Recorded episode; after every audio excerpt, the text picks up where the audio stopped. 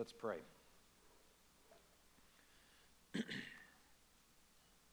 God, before we ask some specifics about how we spend these next few minutes, I want to uh, lead our church this morning in praying for the churches in this community. Uh, we, um, I don't want to be specific and surgical about a church this morning as we typically are. Lord, I want to lift up all of the um, Christ adoring, Trinity preaching, um, Bible exposing churches in this community. Lord, I pray for the pastors of the churches in this community. I um, am familiar with some of the struggles that most pastors or many pastors may face in a desire to be relevant, desire to be edgy, uh, interesting, um, applauded. Lord, I pray that you would set some dudes free from that.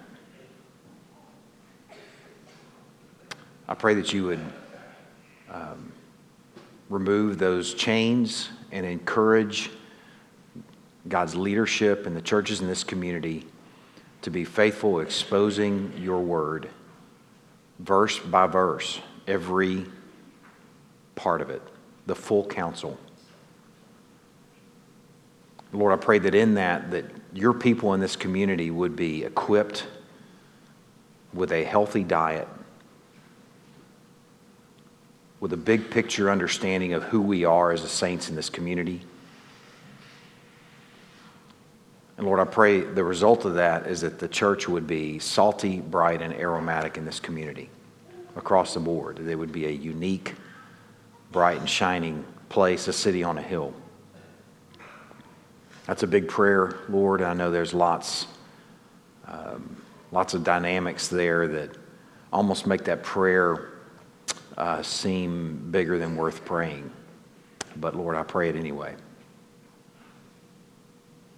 In the last 11 years, 12 years, Lord, I've heard of other churches that are now praying for other churches. And I'm encouraged that the long, long, decades long history of competition and spirit of competition between churches in our community, I'm encouraged believing that it's dying. And I pray a quick and violent death for the rest of it. Lord, we lift up our brothers and sisters in Christ. We pray for growth. We pray for health. We pray that they can't find places to seat those who are being drawn to your Son.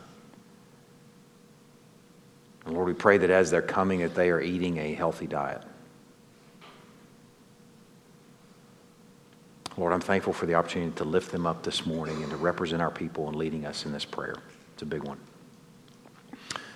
Lord, I pray for this church this morning as well. I pray for what's in store in the next 10 years of membership renewals should your son not return between now and then. Lord, as I look back and consider all that you've done in the last 10 years of renewals and think about all that you've done, I, I'm excited at the thought of what's in store for the next 10. Such health, um, deep roots, uh, steady faith, consistent shepherding. It's not anything that we could have done, but it's something that you've done. And Lord, I know at the same time that we are so far from arrived, that we have so far yet to go. I pray that you will continue to work that in us. Use this time, Lord, to equip us. And pray these things in Christ's name. Amen.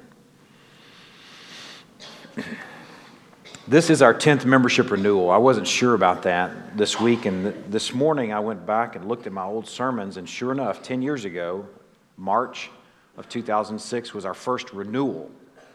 We became a church and constituted the August before that, so it wasn't quite a year point between August and March, but March of 20 or 2006 was our first renewal.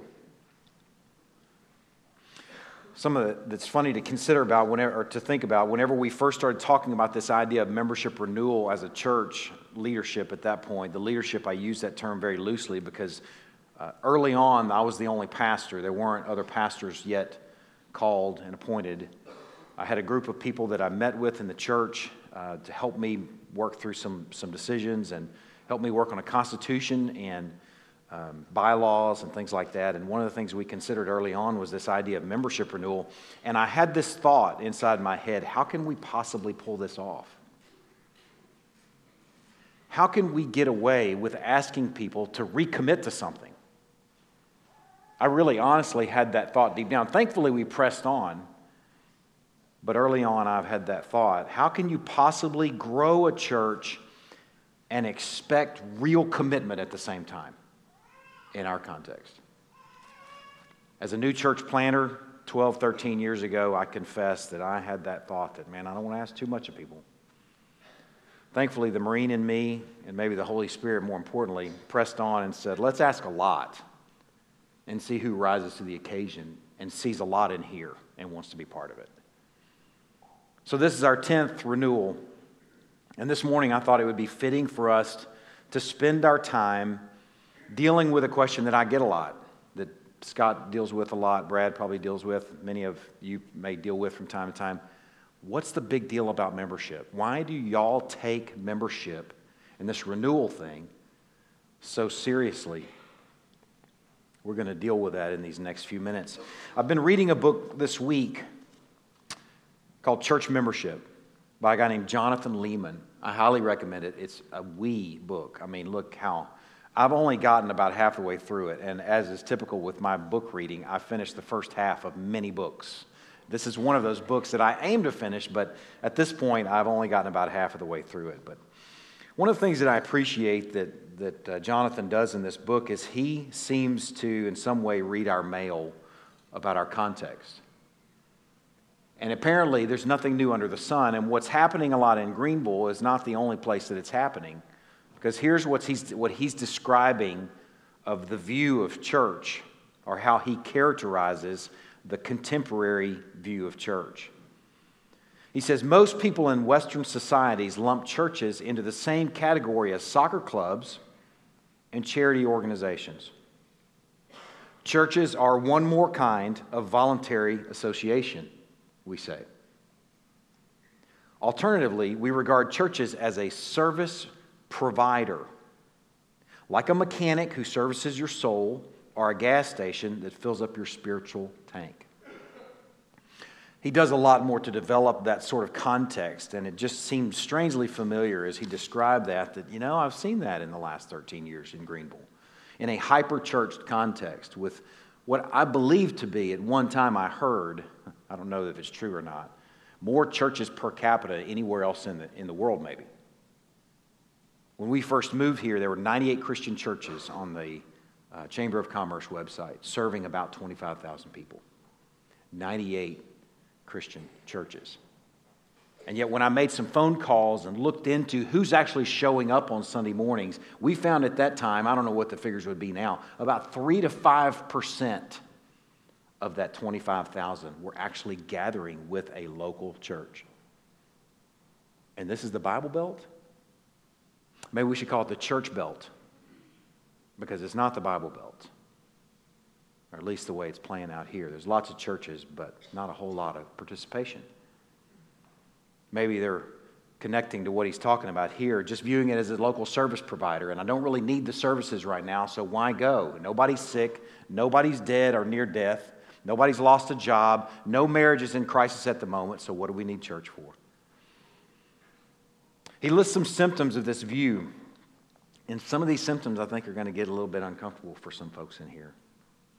And I remember one of the first conversations I ever had with Key Walker.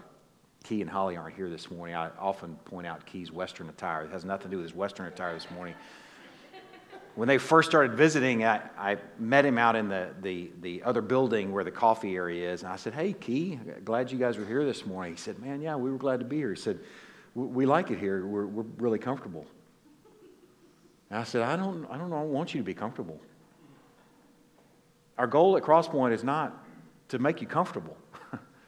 and sometimes true things make you very uncomfortable. So if you're very uncomfortable in the next few minutes, then maybe it's the Lord's doing. Maybe I'm not strategically sending you a surgical ping this morning, a sniper round, but maybe actually the Holy Spirit has ordained what I'm about to share with your circumstance that you're here to hear this. Here's the list of symptoms that he provides. First of all, Christians can think it's fine to attend a church indefinitely without joining. Ah, it's a service provider. Christians think of getting baptized apart from joining. Christians take the Lord's Supper without joining. I put in there indefinitely without joining.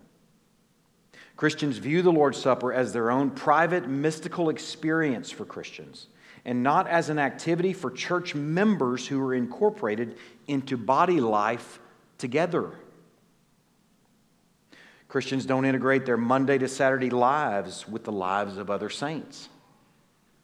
If you just view it as a place you go, that's just another entry on your schedule each week, well, this is something we do, but it's not who we are, then you could fall prey to that symptom where you don't integrate your lives with those of others between Sundays. Christians assume they can make a perpetual habit of being absent from the church's gatherings a few Sundays a month or more. We're doing pretty good right now. I'm not sure we really need the service.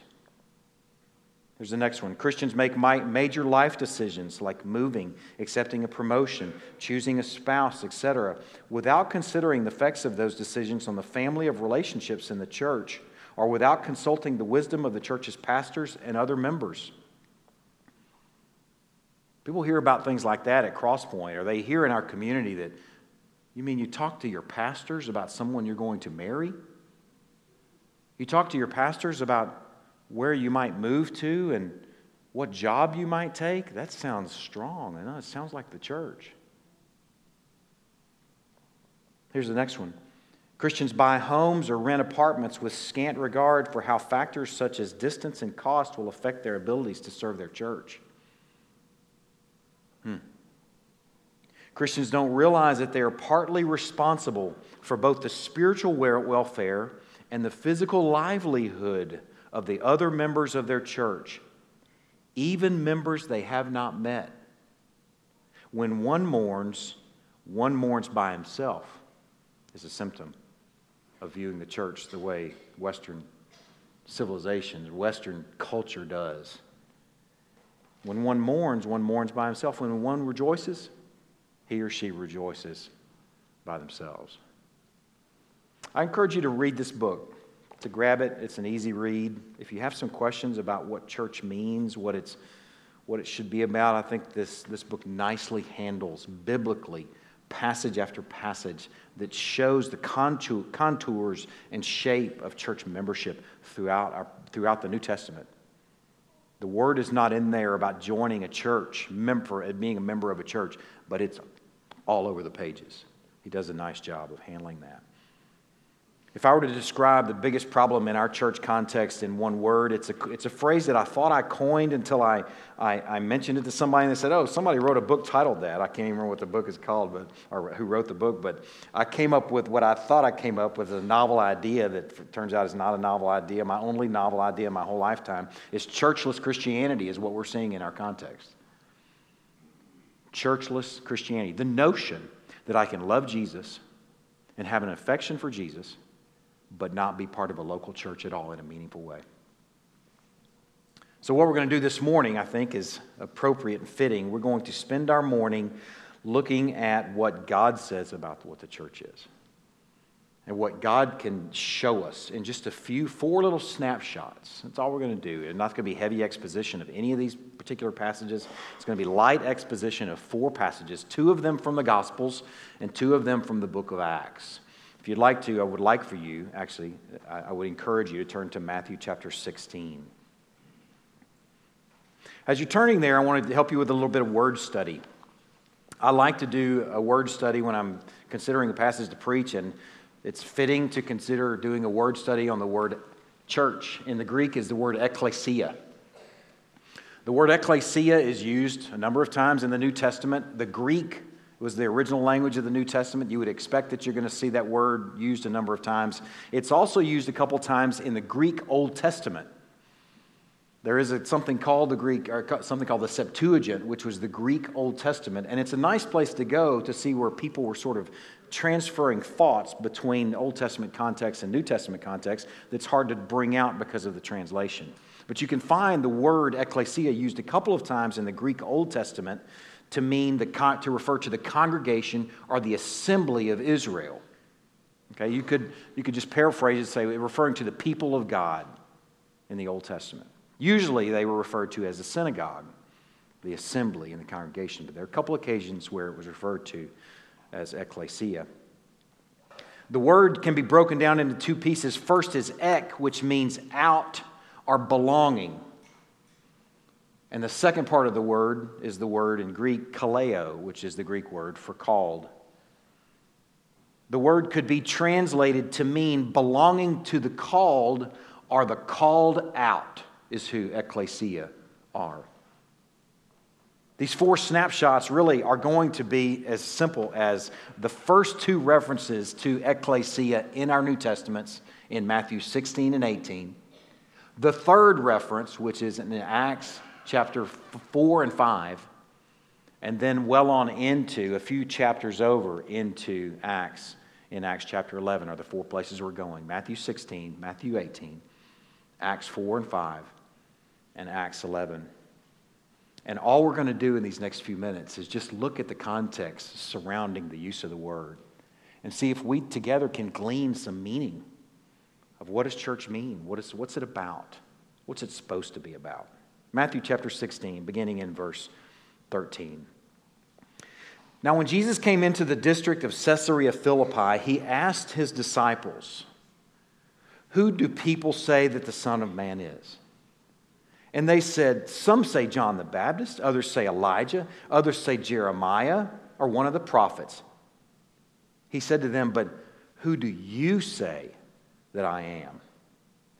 And Simon Peter replied. Is anybody surprised that Simon Peter replies the one to reply? Simon Peter replied. He said, You are the Christ, the Son of the living God. And Jesus answered him, Blessed are you, Simon Barjona, for flesh and blood has not revealed this to you, but my Father who is in heaven. And I tell you, you are Peter, and on this rock I will build my church, and the gates of hell shall not prevail against it. I will give you the keys of the kingdom of heaven, and whatever you bind on earth shall be bound in heaven, whatever you loose on earth shall be loosed in heaven. This passage, and specifically in verse 16, where Peter replies with the words, You are the Christ, the Son of the living God, is one of the most profound moments in our Gospels. It's an event that's recounted in three different Gospels, all but John. The words could be translated verbatim You are the Christ, the Son of the God, the living one. Now, that may sound clunky and clumsy, and that's why it's not translated like that directly on our pages. But what you can draw out of that, first of all, is the use of the, the definite article. I'm going to read it again with emphasis on that and consider how profound this confession was, coming from a guy who seldom had wise and insightful things coming out of his mouth, who was the best at blurting out the dumbest things in the world. Here, for a moment, actually nails something. He says, you are the Christ, the Son of the God, the living one. The use of the definite article is profound because he's saying, You're like no other. There are others of all different kind of sorts of things, but in regards to Christ, you're the only one. In regards to sons, you're the only son. In regards to God, He's the only God. In regards to living ones, He's the living one, the living one. It's a profound moment where he confesses that Jesus is the Christ. A few observations I want to just deal with here for a moment. First of all, have to do with his confession, and second of all, have to do with the keys that were given to the church. First, the confession. His important confession here is more about the what than the who. See, the Catholic Church focused on the who. The Catholic Church made a big deal out of Peter here, and in fact identifies Peter or believes Peter to be the first pope. I'm going to build my church on you, Peter. But Protestants over the years identify with where I would hope that you would identify, realizing that it's not building that on Peter as a person. Because if you read the rest of the book of Acts and then the rest of the New Testament, Peter just sort of fades out. I mean, he's faithful, but there's not a big deal made out of Peter specifically. The big deal and what's being built on here is his confession. His confession in this moment, he's like the proto confessor, confessing, You are the Christ, the Son of the God, the living one. An important moment in the life of the church, and you could say it's the beginnings of the church where somebody says, You are the one. You are the promised one. And Jesus is telling Peter, I'm not building it so much on the dude, I'm building it on the confessors. I'm building it on the confession Christ would build an assembly of these confessors with this same most confession You are the Christ, the Son of the God, the living one. And Peter's confession is just the identifying mark of this assembly of the called. Now let's deal with the keys. Just a brief comment about the keys. This assembly, apparently, and what he does here in passing the keys off to this assembly and those confessors He's given great power and great authority to this people. And nothing, in fact, can prevail against it. He's giving those confessors, the assembly of the called, the assembly of the confessors, the keys to an eternal kingdom. And they're given to the church. The keys of an eternal kingdom are given to the church. And in fact, it's so profound here. Look at what's said. What's bound among you will be recognized as bound in heaven. And what's loosed among you will be recognized as loosed in heaven.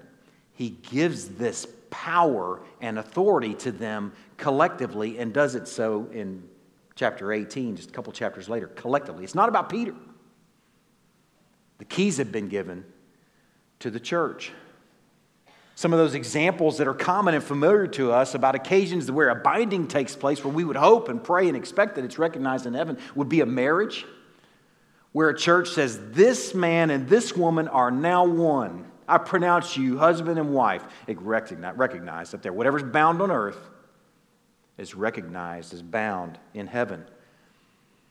Ordination would be recognized, ordination that took place here would be recognized there laying hands on someone and praying over them as a pastor and elder of the church would be recognized in the high court of heaven. That's a, another example of binding.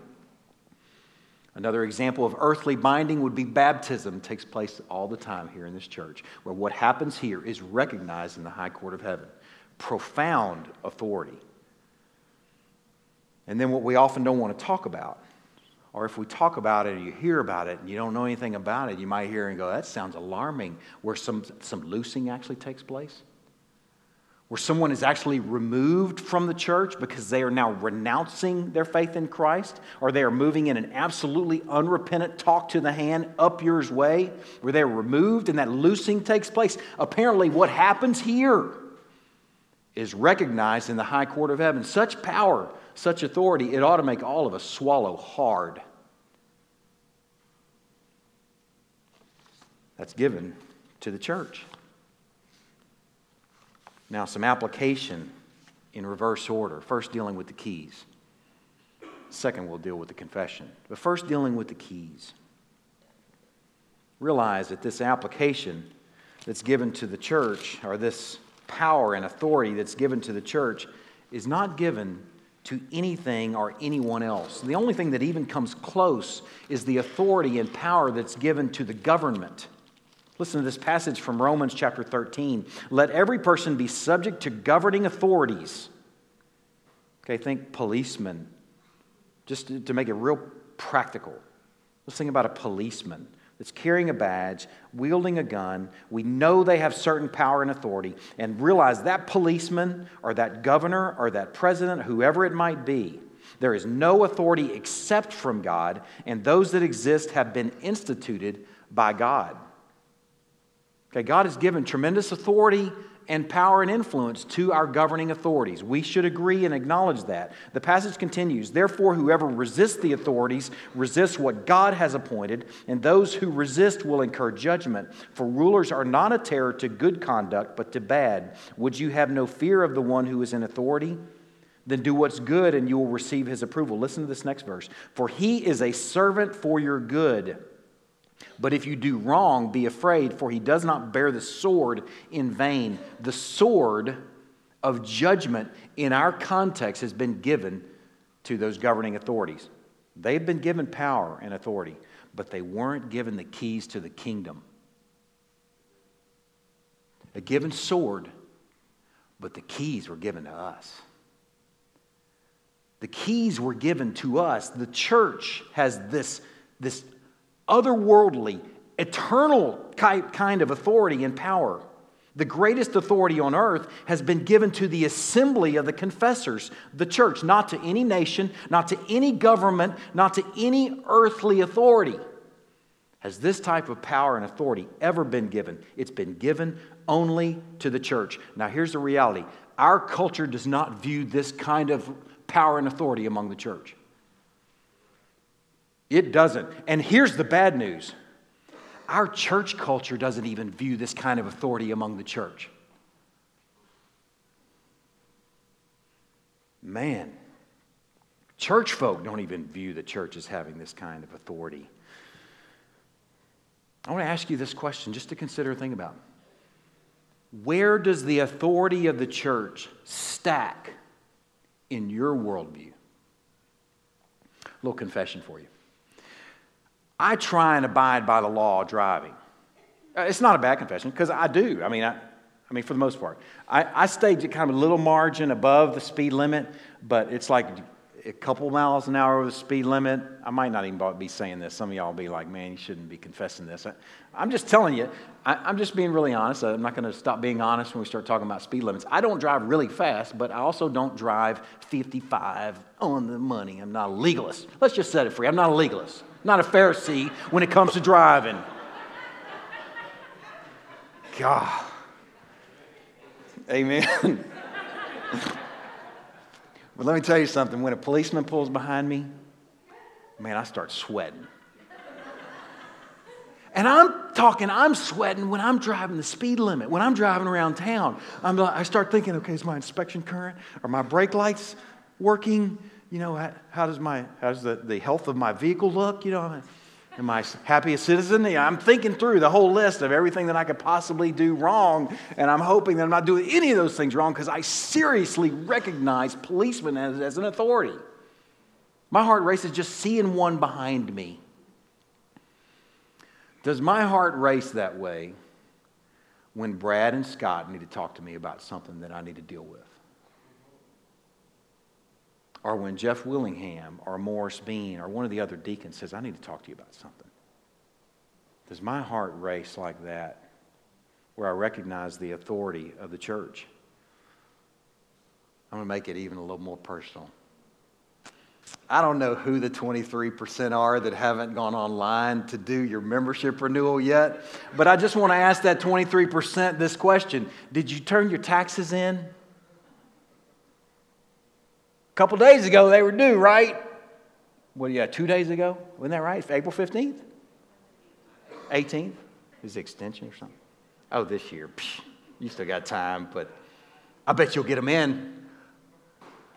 I mean, it's kind of a lighthearted question there. I'm not being ugly about doing your membership renewal. I know online stuff is cumbersome and clunky, and just the church.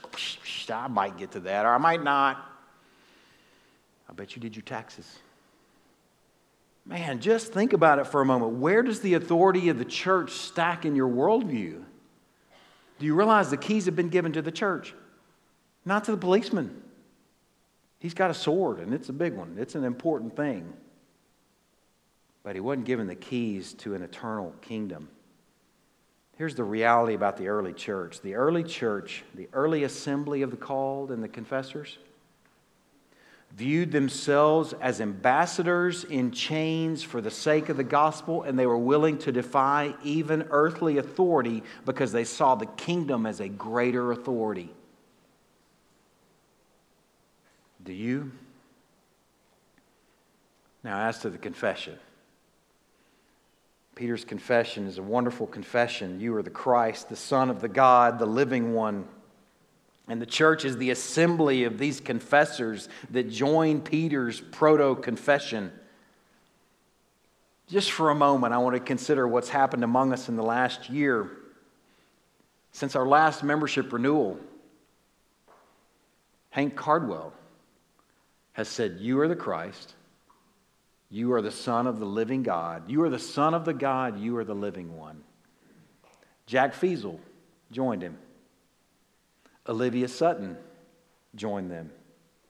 Audrey Lane, Nate Petzold, Sam Sadler, Parker Scott, Chloe Fulp, Bailey Holloway, Kay Taylor, Emma Shepard, Cody Fuller, Link Brown, and Amanda Carroll joined Peter in saying, You are the Christ. You are the Son of the God. You are the living one. Man, we got to enjoy that. And what's behind each of those are a bunch of faithful moms that were saying it in dens and living rooms and kitchens. Hey, guess what, Nate? He is the Christ, the Son of the God, the living one. Lots of confessors behind each of these that did it publicly in this last year, people confessing that Christ is the Messiah in homes. There were those that confessed, like Linda Cardwell's mom, to the guy cutting his yard, saying, Do you know the Lord? Do you know that He is the Christ, the Son of the God, the living one? Man, we should celebrate that. And then Cody follows suit and says, Yes, He is. Yes, He is. There were other confessions among us in this last year. There was a confession of a mom who watched her son die and buried her son and worshiped while it happened and said, Yep, he is the Christ. He's the Son of the God, the living one. There's a wife, mother, and lawyer that ran for public office. And during the election, she worshiped, testifying that Jesus is the Christ, the Son of the living God. Also, in this last year, a Facebook post that just stood out to, out to me is something that I, rem- I remembered, is recent too, where a wife confesses that against all odds, the odds stacked against her and her husband, that they are happily married, enjoying each other and enjoying Christ. Saying in their lives and saying in their testimony that Jesus is the Christ, the Son of the God, the living one. In this church, there are struggling single moms confessing in the way they're just plotting and just moving on that Christ has been and is a great husband in and through their trial. In this body, there's a family that has gone through some of the most terrible things in the past year, and I won't name them by name, but they have been holding fast and confessing Christ in and through this trial.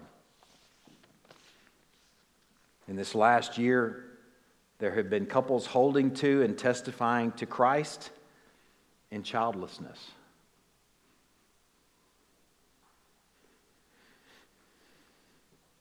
And only as an act of worship.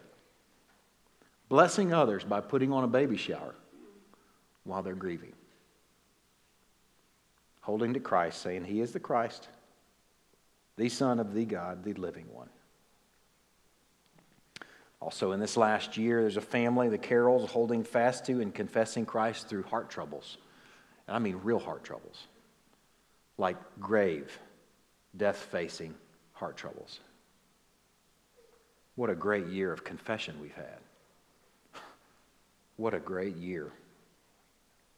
The church is the assembly of the called, with a common confession with otherworldly authority. And it's assembly of real people with real names, like Peter, the proto confessor, who blurted out lots of stupid stuff, but nailed it when it came to Jesus. Hank joins his ranks. Jack, Olivia, Audrey, Nate, Sam, Parker, Chloe, Bailey, Kate, Emma, Cody, Link, Amanda, Barbara, Kelly, Lindsay, Sheila, Jessica, Scott, Christian, Neil, Lauren, Gary, and Shelley. Together saying, You are the Christ, the Son of the God, the living one. Turn to Matthew 18.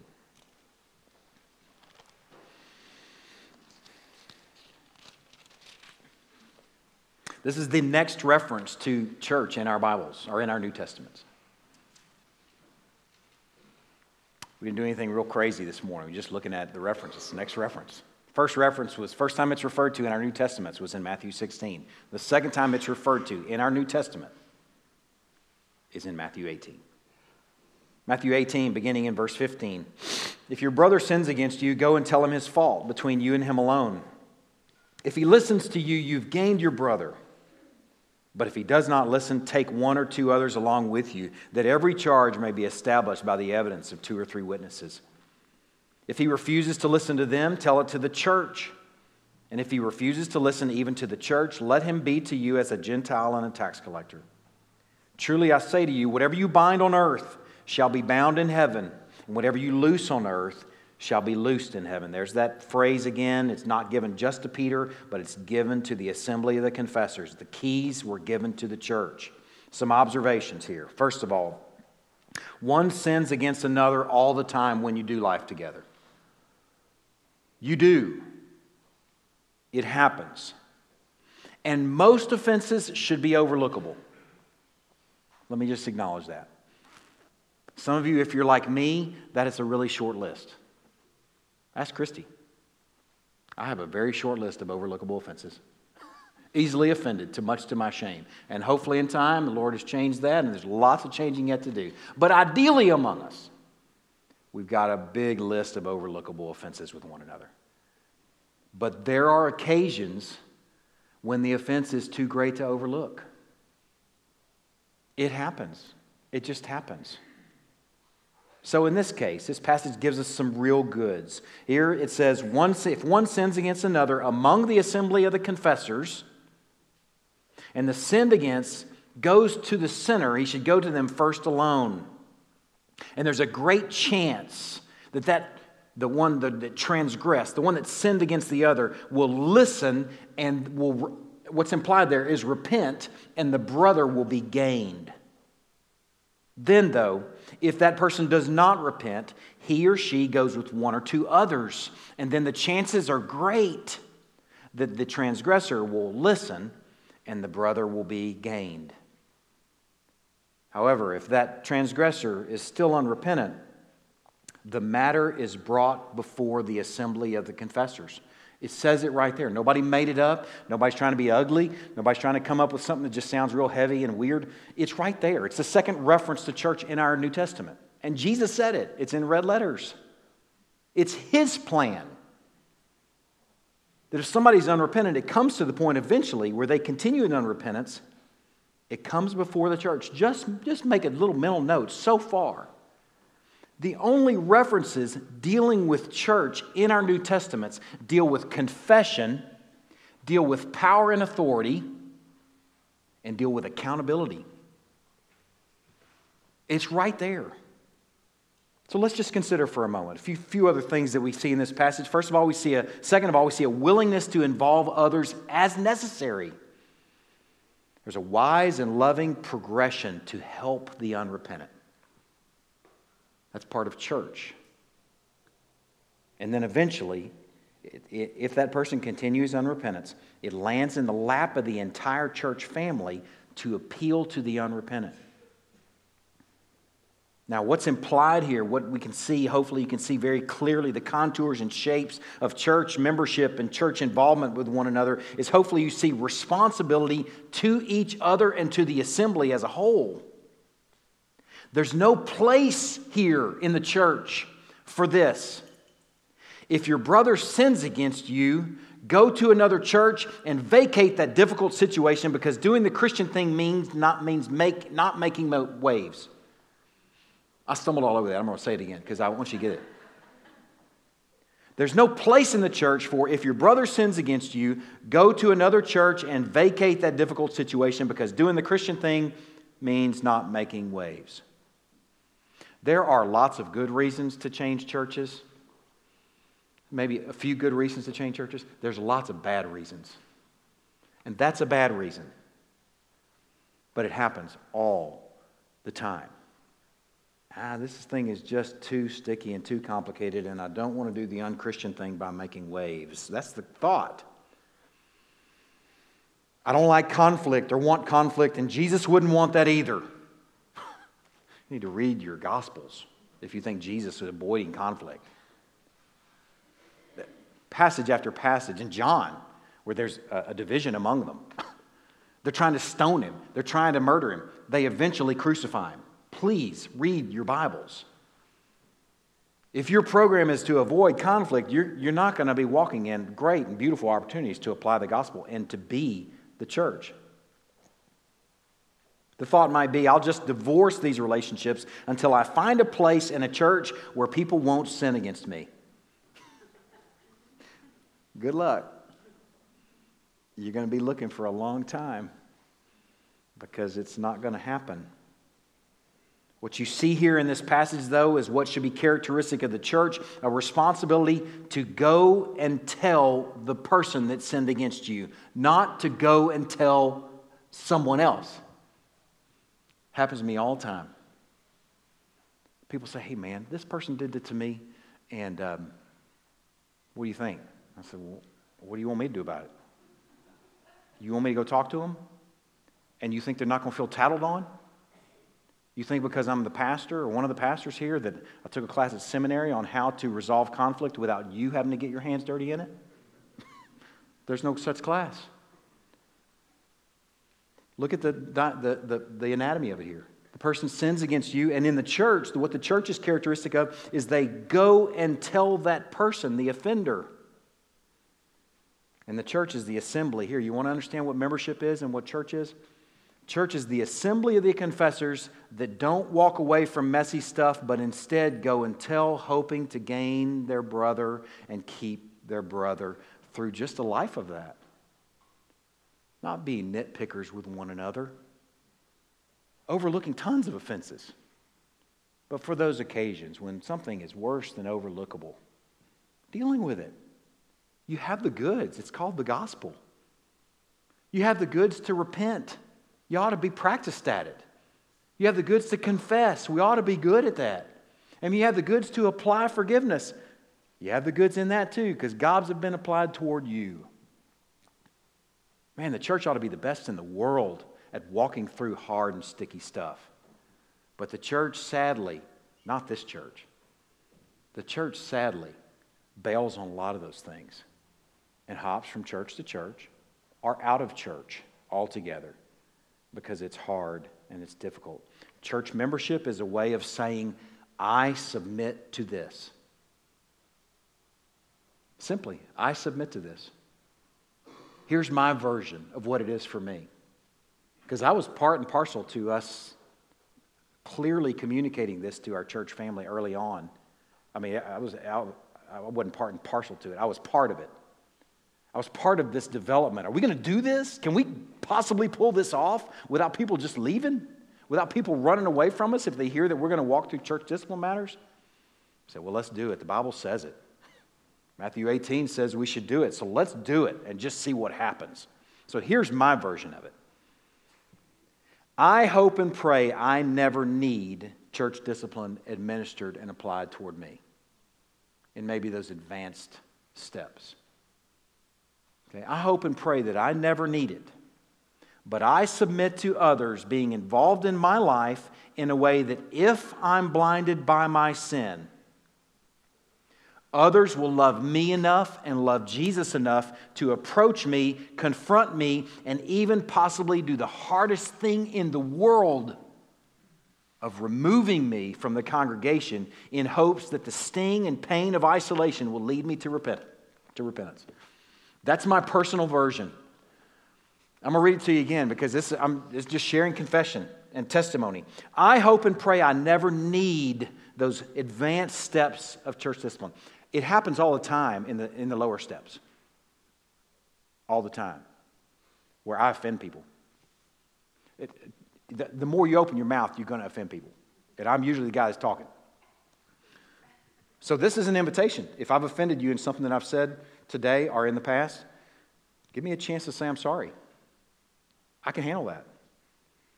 Chances are it was not intended. And if it was intended, I especially need to say I'm sorry. That, that should happen all the time, not just between the preacher and the congregation, but between one another, because we're going to we're gonna have offenses that aren't overlookable at times. Okay? Those lower steps should happen all the time. But if a higher step should happen, here's my version I hope and pray that that never happens, but I submit to others being involved in my life in a way that if I'm blinded by my sin, others will love me enough and Jesus enough to approach me, confront me, and even possibly do the hardest thing in the world of removing me from the congregation in hopes that the sting and pain of isolation will lead me to repentance. And that's why here's why it's my version. Because there's too much at stake for this not to happen, for me to not submit to this. Forget my reputation. People are afraid to submit to this because their reputation is at stake. My reputation is, is going to be is going to die when I die, or shortly thereafter. Might be remembered by a handful of people. But what takes place, what we're talking about here, are eternal matters. Remember? Keys of an eternal kingdom given to the church. Man, here's what church discipline is at its heart. Ecclesiastes 4 9 and 10. Two are better than one because they have a good reward for their toil. For if they fall, one will lift up his fellow. But woe to him who is alone when he falls and has not another to lift him up. And that's what it's like for you if you're going it alone, not part of a church that's saying, I'm inviting this sort, sort of accountability, and I want to be part of this sort of accountability in your life. Woe to you. Keep going it alone. Woe is what's in store for you because when you fall, there won't be there someone there won't be someone there to help you up. This is the spirit of accountability of the assembly of the, of the called. Two are better than one, man. I want to be part of your life. Not in some ugly, busybody way, but in a way that cares about you.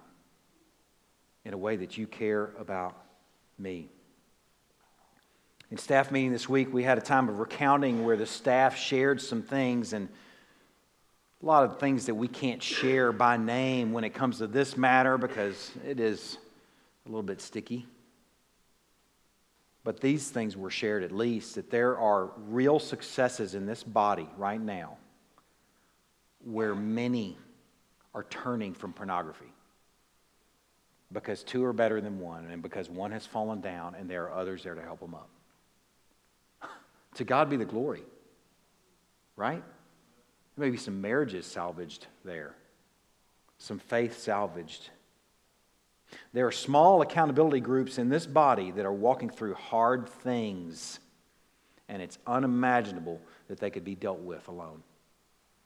And here's another example of one that's not, not dealing with some sort of sin matter, but is just dealing in an accountable way with the difficulties of life. Ashley Kelso, in the spirit of meaningful accountability, has rallied some moms to come alongside new moms in their struggles dealing with the weeks and months after a baby's born, which can be profoundly difficult for some moms, a lot of moms. That's, the, that's, that's this uh, accountability in a way that, man, how could we do life with any other, in any other way? The church is an accountable people because there's too much at stake not to be. The third thing is in Acts chapter 4. Turn there. Acts chapter 4. As you're turning there, I'm going to read chapter 5, verse 11, so you know who we're talking about. And then I'm going to give you a little bit of context. And great fear came upon the whole church and upon all who heard of these things. Now, some context. From back from Matthew 16 and 18, we're fast forwarding all the way over here um, through the rest of Christ's earthly ministry. He's finished his ministry, he's gone to the cross, he's risen, he's ascended to the Father's right hand. Pentecost has come by this point, and the church has been born in thousands, thousands were added to their number, or were added to the assembly of the called, if we want to keep using that kind of language. Thousands joined Peter in saying, You are the Christ, the Son of the God, the living one. Some span of time has passed, likely brief, where we find the assembly, the, uh, here again, we find the assembly of the called. And I'm begin in chapter 4, verse 32. Let's see what these guys are up to. This assembly of the confessors, assembly of the called. Now, the full number of those who believed were one heart and soul. No one said that any of the things that belonged to him was his own, but they had everything in common. And with great power, the apostles were giving their testimony to the resurrection of the Lord Jesus, and great grace was upon them all. And there was not a needy person among them. For as many as were owners of lands or houses sold them and brought the proceeds of what was sold and laid it at the apostles' feet. And it was distributed to each as any had need. Thus, Joseph, okay, this is like a real dude. Just want to make sure you know we're talking about a real guy now, a guy named Joseph. Okay, real dude named Joseph. He's also called Barnabas. It's a nickname. Joseph, who's also called by the apostles, apostles Barnabas, which means son of encouragement, a Levite, a native of Cyprus, sold a field, a real field. Okay, we're not talking figurative. We're not talking about a figurative guy. We're not talking about a made up guy. We're talking about a real guy named Joseph. Sold a real field that belonged to him. And he brought real money. like real, like not, not monopoly money, but like real money. And he laid it at the apostles' real feet. Okay? And then after this, there's this crazy story of Ananias and Sapphira who also sold a field but kept some, kept some of the proceeds for themselves, lying to the Holy Spirit and lying to, to the, the leadership of the church. And they dropped stone cold dead. And then it was in verse 11 the great fear came upon the whole church and upon all who heard these things. Okay, a few, a few observations. First of all, they're like minded to the point of having corporately, the language here says, one heart and one soul. It says that no one said that any of the things that belonged to him was his own. That's like scandalous sort of language. I mean, think about that for a minute. And they had everything in common. And also, we can see from the passage that there's great power and great grace as the testimony of the resurrection of Christ. There it is, the gospel, resurrection of Christ, went forth. And here's the, the, just the phrase that, that just I love about this passage there's no needy people among them. The church. The third showing up of the church, the third use of the word in our New Testaments. And there's no needy people among them. And here's how and why because people actually got rid of stuff in order to meet the needs of others within the assembly of the called. Isn't that crazy? That's like otherworldly. That's like when people hear about stuff like that happening in a church, in a community, they would go, man, those guys are different. That's crazy. Rather than amassing wealth and hoarding, they're actually getting rid of stuff so that they can meet each other's needs. Oh, that's awesome. Then they brought the proceeds of the church, or proceeds to the church leadership to distribute as anyone had need. And just to remind you, a guy named Joseph, real name, sold a real field, sold it for real money, and gave it to the apostles for other real people with real needs. And then there's real Ananias and Sapphira. And their death suggests that this is a massive responsibility to tend to each other faithfully. Church is an attentive body of believers, an attentive assembly, attentive to one another and responsible to one another. There have been people in this body in the last few years that have made decisions about what they drive or what they don't drive so they could help others within the body or help others when needs came up.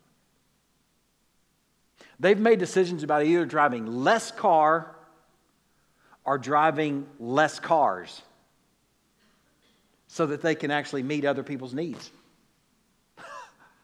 Isn't that awesome? Isn't that just scandalous? That's the way things ought to be. People simplifying for the sake of being more able to help other people's needs.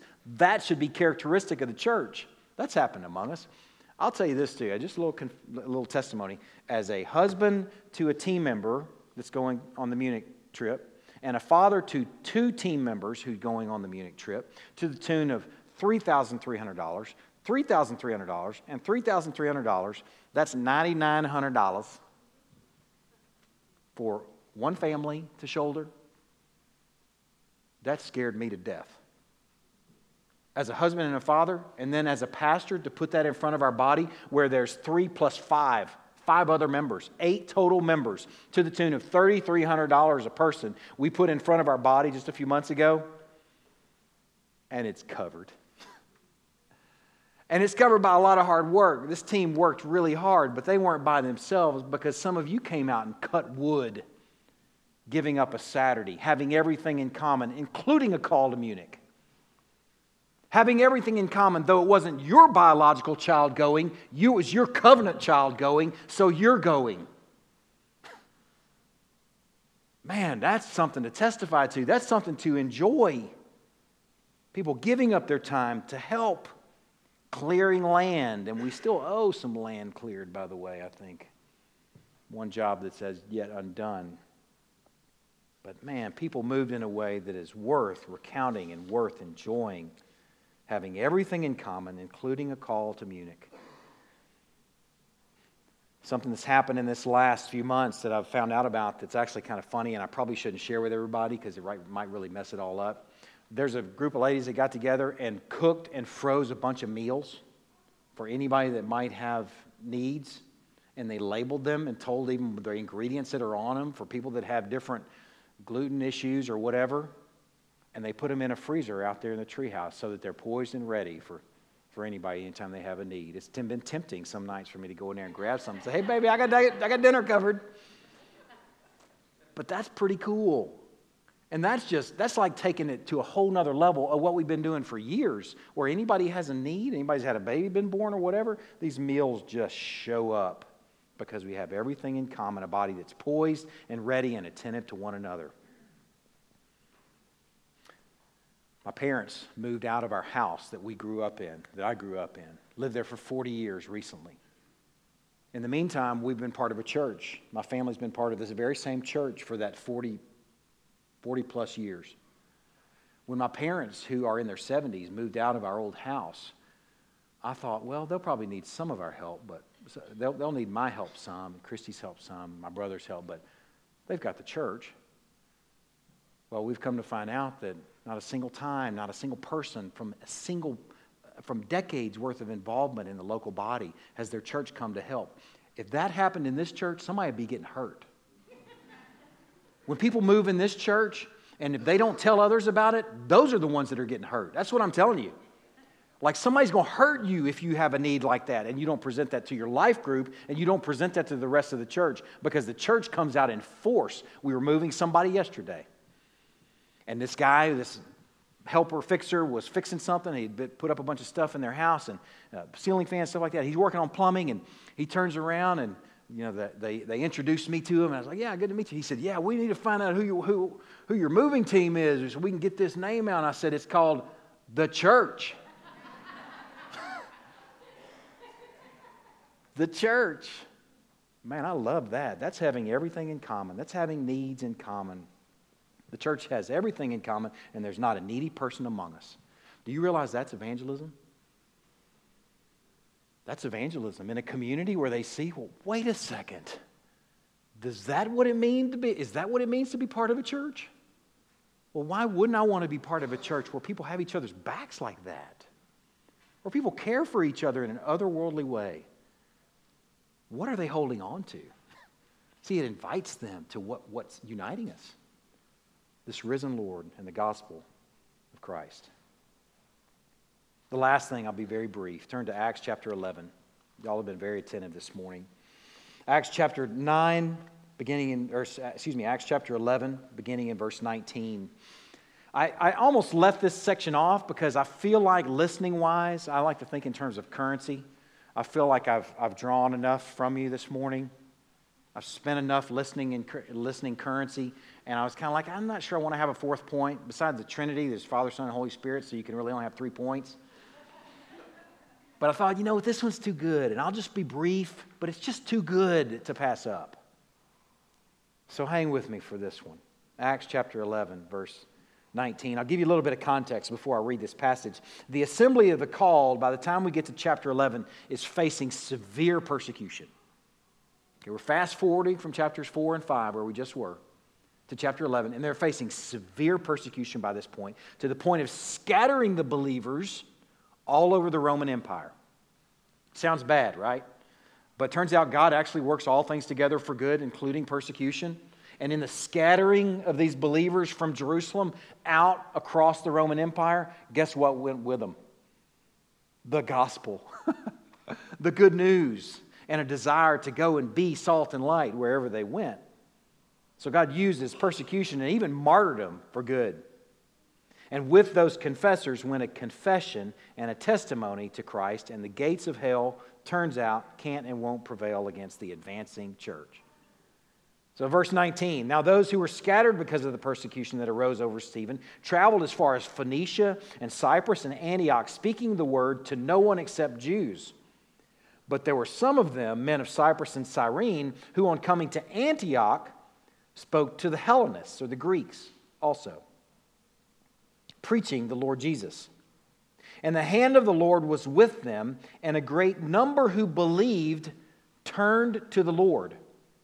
The report of this came to the ears of the church in Jerusalem. And the church sent Barnabas to Antioch. When he came and saw the grace of God, he was glad and he exhorted them. This may have been the same Barney, too, that sold his field. He's all freed up because he sold his field. He can go be agile and mobile wherever he needs to be sent now. He exhorted them all to remain faithful to the Lord with steadfast purpose, for he was a good man, full of the Holy Spirit and of faith, and a great many people were added to the Lord. Just a few brief observations. First of all, there's a work abroad that's reportable to the church in Jerusalem. You see where the report is going? It's going to the people in Jerusalem, and it appears that the work and what's happening out there is tethered to the church, as it should be, accountable even. And there's an assembly there that considers what they're hearing about what's taking place abroad. And that assembly of the called, or the church as we know it, has real people that sends out real guys named Barnabas, who goes to Antioch to examine and exhort the scattered. And many people were added to their numbers, and the kingdom advanced. The church is an assembly of the called that's mindful of work near and abroad. And we, like the church in Jerusalem right here, send people out all the time. We send them into daily and local works, and we send them into foreign and sometimes occasional works. But the church together considers, listen to this, considers who's sendable, like in this case, Barnabas, and the church then sends them. Is our live stream on right now? 10 families, some of which have walked with us nearly since the beginning, deployed to be part of a work, a new church in Rockwall, because that's what the church does it sends. It sends out into foreign works, it sends out into local works, and it sends out into daily and weekly works. Every Sunday at noon, you may not realize this, but I think Crosspoint probably does.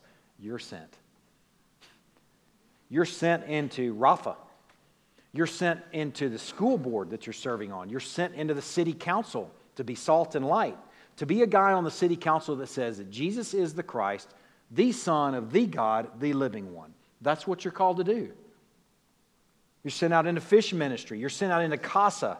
You're sent out into serve at the Father's house. You're sent out into Tres Dias. You're sent out into something that has been a profound ministry in the life of our church, into this adoption and foster ministry.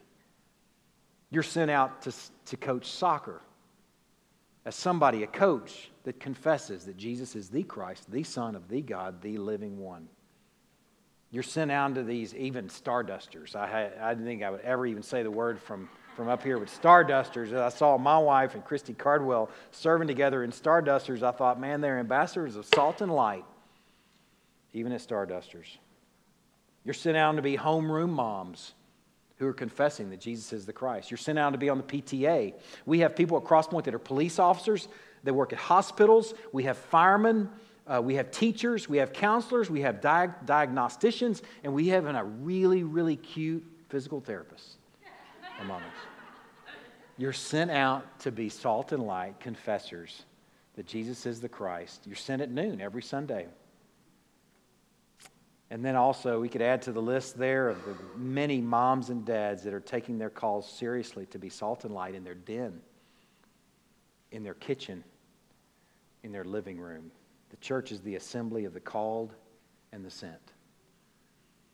Four things I wanted to consider this morning because we live in a context that's greatly devalued the gathering of the called to the point of practicing what we, what I thought was a novel term, churchless Christianity. Evangelism for us is just being the church as it was on the pages of our Bibles. And man, I want to affirm you, Crosspoint family.